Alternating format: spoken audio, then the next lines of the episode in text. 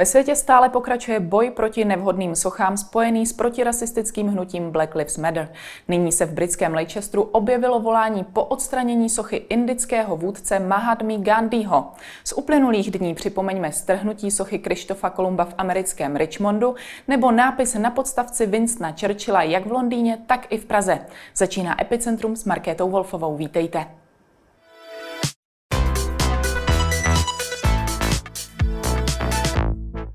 Ve studiu vítám historika Národního muzea Michala Stehlíka. Dobrý den. Dobrý den. Ve své glose zmiňujete, zdá se, že jsme svědky pozoruhodného společenského fenoménu vyrovnávání se s dneškem pomocí včerejška. Je to dobře nebo špatně? Asi je to logické. Je to, je to člověku vlastní, že když chce řešit nějaký svůj aktuální problém, tak se opře o něco, co už je jako zakonzervováno, čili se podívá do minulosti a maluje na sochy, bourá je a říká, jaký má aktuální názor. Musíme to brát tak, že historie není uzavřená. Není to prostě dobová konzerva. Je to tak, že si spíš skrze historii řešíme třeba ty aktuální problémy. A je to člověku vlastní. Opřít se o něco, co je jakoby už jasné a říct pozor, je to jinak, nebo mám jiný názor. Takhle s historií vlastně pracujeme. Hmm. Někdo ale mluví přímo o přepisování dějin. Dá se to tak nazvat? Dá se to tak nazvat, ale uh, už v tom pojmu přepisování dějin většina vnímá, že je to negativní, hmm. že jsou nějaké dějiny, které jsou hotové hmm. a teď je někdo přepíše.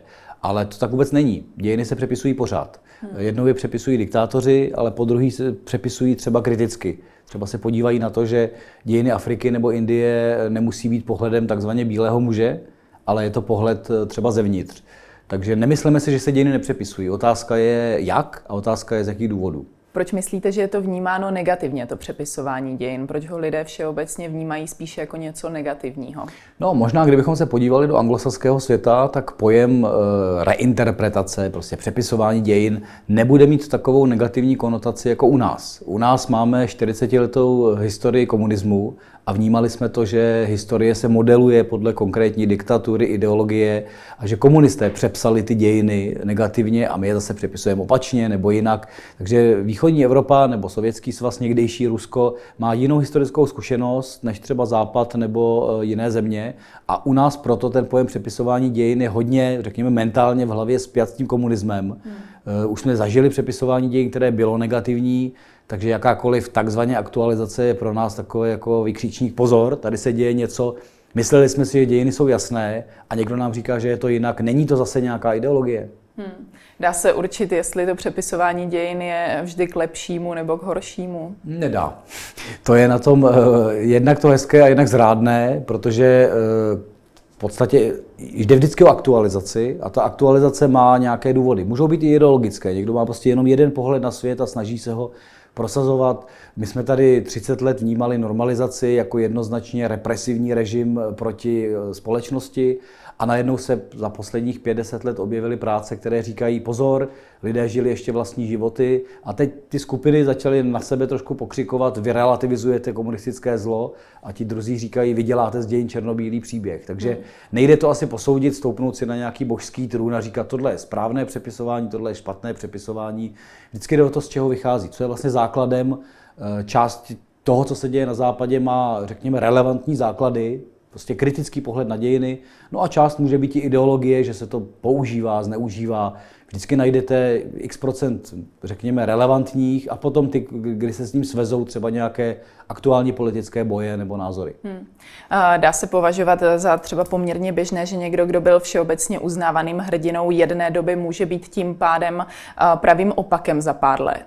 Pár let je možná krátká doba, ale pár desetiletí si dokážu představit, že někdo, kdo je vzýván ve své době jako jednoznačně pozitivní, je za půl století už někým jiným, ať už toho, že se objeví informace, které třeba byly známy, jenom se, řekněme, o nich nemluvilo, anebo tím, že se proměnila samotná doba.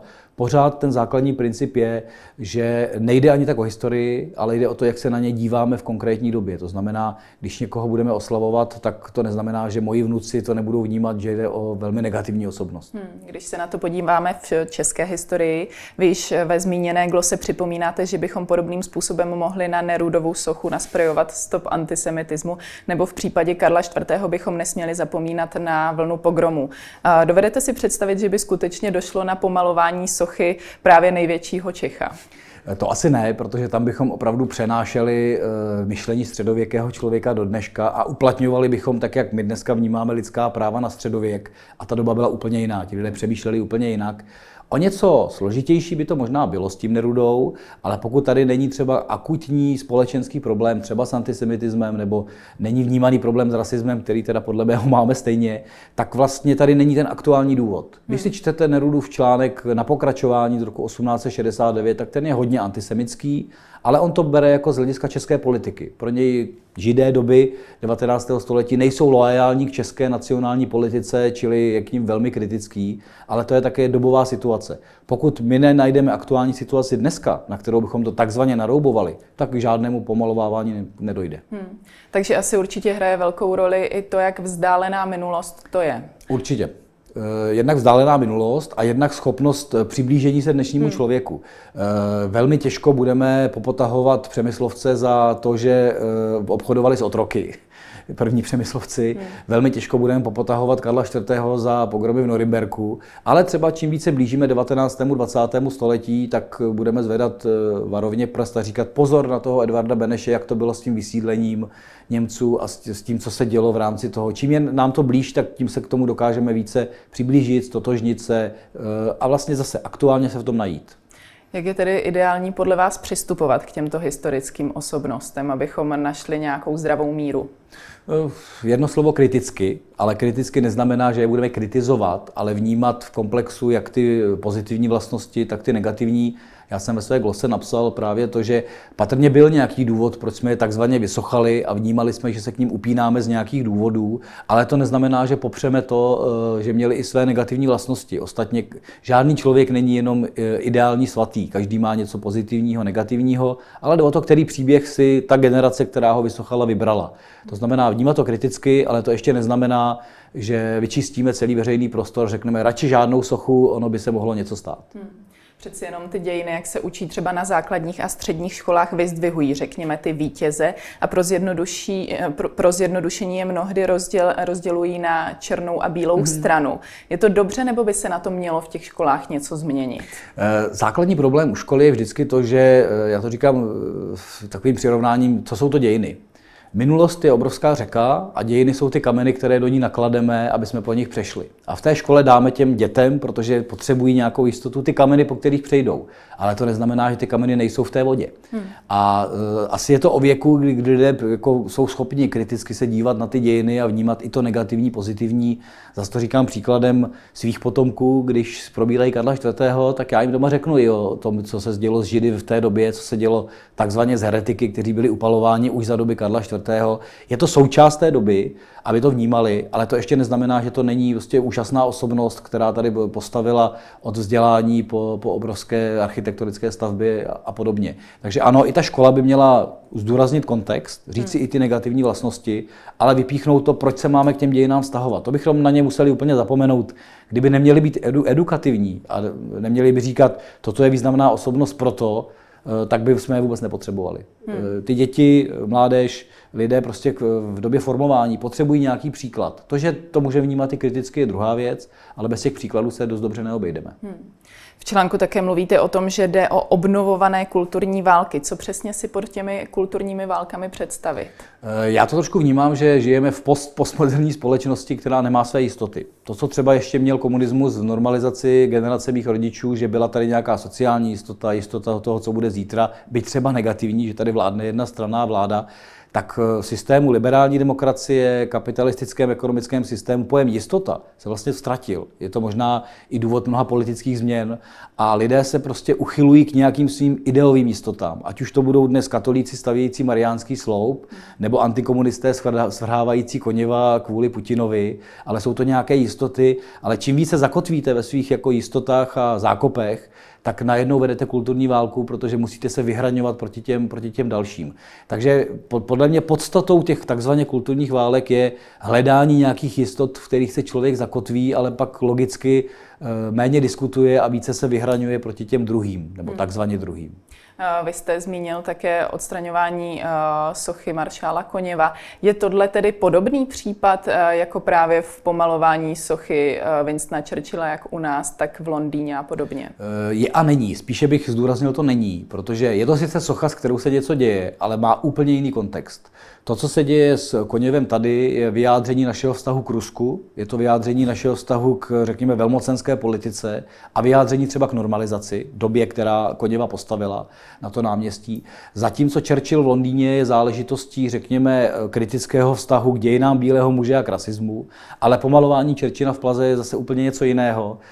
Jednak se sem přenáší nějaká globální historie, najednou jsme součástí té velké sítě, ale ono to tady nerezonuje. Když si uvědomíte, že č, č, ten nápis na Churchillovi, který tady můžeme vidět, v zápětí byl smazán a někdo potom dal ještě desku "Porazil Hitlera", hmm. tak ten náš příběh Churchilla je o té porážce Hitlera, o letcích R A F a o statečnosti. Britský příběh Churchilla je složitější, je i koloniální. Hmm. My žijeme svoje české dějiny uzavřené v, v té naší hezké kotlině, ale Churchill je světový fenomén a hlavně Británie není jenom vítěz nad Hitlerem. Je to obrovská koloniální velmoc, která se i negativně zapsala do dějin Asie, Afriky, části Ameriky. Prostě je to mnohem složitější příběh, takže stejné to rozhodně není. Hmm. My žijeme svůj příběh Koněva v rámci komunismu a Ruska, Britové žijí svůj příběh Churchilla v rámci kolonialismu a pak se tady globalizačně objeví nápis "Byl to rasista", který spíše navazuje na tu, na, na, na tu světovou vlnu, ale tady nebude rezonovat. Tady to nemá tu podstatu. Tady nemáme dobrou sochu, na kterou by bylo dobré napsat "Byl to rasista" a byla souvislá s naším prostředím. Je to prostě jiný příběh. Když to tedy úplně zjednodušeně vztáhneme na tu sochu Churchilla, dá se tedy říct, že u nás tedy stojí, řekněme, oprávněněji než právě v tom Londýně? Je to různá míra oprávněnosti, protože když byl Churchill postaven tady, tak je to v době, kdy se česká společnost identifikovala se Západem po roce devatenáct set devadesát, identifikovala se s tím příběhem, jsme součástí Západu, porazili jsme Hitlera, byli jsme součástí R A F a máme, má to v tom našem příběhu tu oprávněnost. V případě Británie to má oprávněnost jak vítěze nad Hitlerem, ale i premiéra, který byl poválečný. Takže není to menší nebo větší oprávněnost, jenom žijeme jiný příběh, takhle bych to hmm. zjednodušil. Hmm. Náš příběh s Churchillem je jiný než britský příběh s Churchillem. Hmm. Ono v prohlášení autorek nápisu na pražské Churchillově soše stojí: v českém prostředí je zvykem se tvářit, že se nás zahraniční události netýkají, v globalizovaném světě ale není prostor cítit se jako opuštěný ostrov. Rasismus ve všech svých nejrůznějších formách je zásadním problémem společnosti. Vy jste tedy říkal, že my v Česku nemáme uh, tu sochu, na kterou bychom, uh, na které bychom mohli demonstrovat rasismus v Česku. Uh, dá se tedy vůbec uh, na ten americký příklad vztáhnout uh, ta česká realita? Na jednu stranu vůbec ne, protože americký případ teď žije problém s rasismem, a problém třeba s válkou severu proti jihu a konfederací a s otrokářstvím a v podstatě s těmi jinými dějinami.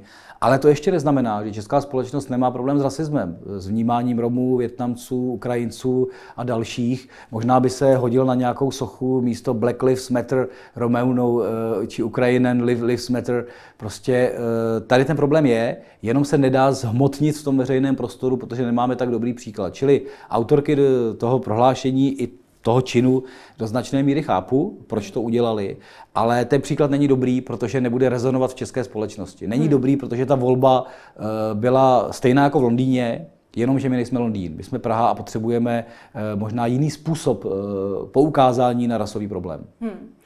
Ono to vlastně s, s celým tím zmatkem uh, ohledně soch vypadá, že jsou skoro až na škodu. Uh, dá se říct, že v dnešní době jsou sochy přežitkem? Nemyslím. Myslím, že dokážeme tu plastiku ve veřejném prostoru dělat i velmi smysluplně. Relativně nedávno byla odhalená plastika v Praze na téma Charty sedmdesát sedm a Jana Patočky. Není figurální, není to o Patočkovi, je to o nějakém fenoménu. Čili ten veřejný prostor si to rozhodně zaslouží. Ale třeba konkrétně český veřejný prostor si myslím, že je slušně přeplastikován a předeskován, protože jak jsme orientováni na ty národovce devatenáctého století a ty osobnosti, které vlastně intelektuálně či politicky táhly tu českou samostatnost, tak máme v každé obci nějakou pořádnou sochu, nějakou pamětní desku a jenom je už vůbec nevnímáme. Kdybychom se kriticky začali dívat kolem sebe, kolem koho vlastně chodíme, a kdo byl kdo v rámci svých dějin, tak bychom se možná i divili, co máme všechno kolem svého bydliště. Takže české země jsou docela jako přesochovány, ale otázka je, jak to vnímat do budoucna. Prostě kterým fenoménům stavět sochu. A vždycky to bude tak, jak se rozhodne místní samospráva nebo velká politika. Je to zase vztáhnuto úplně k své první odpovědi. Vždycky o aktuální situaci. Ale podle mě ten veřejný prostor a nějaké připomínání e, má smysl. To byl Michal Stehlík, díky za váš komentář. Také děkuji. A to už je pro dnešek z Epicentra vše. Sledujte nás zase zítra od patnácti hodin. Na viděnou.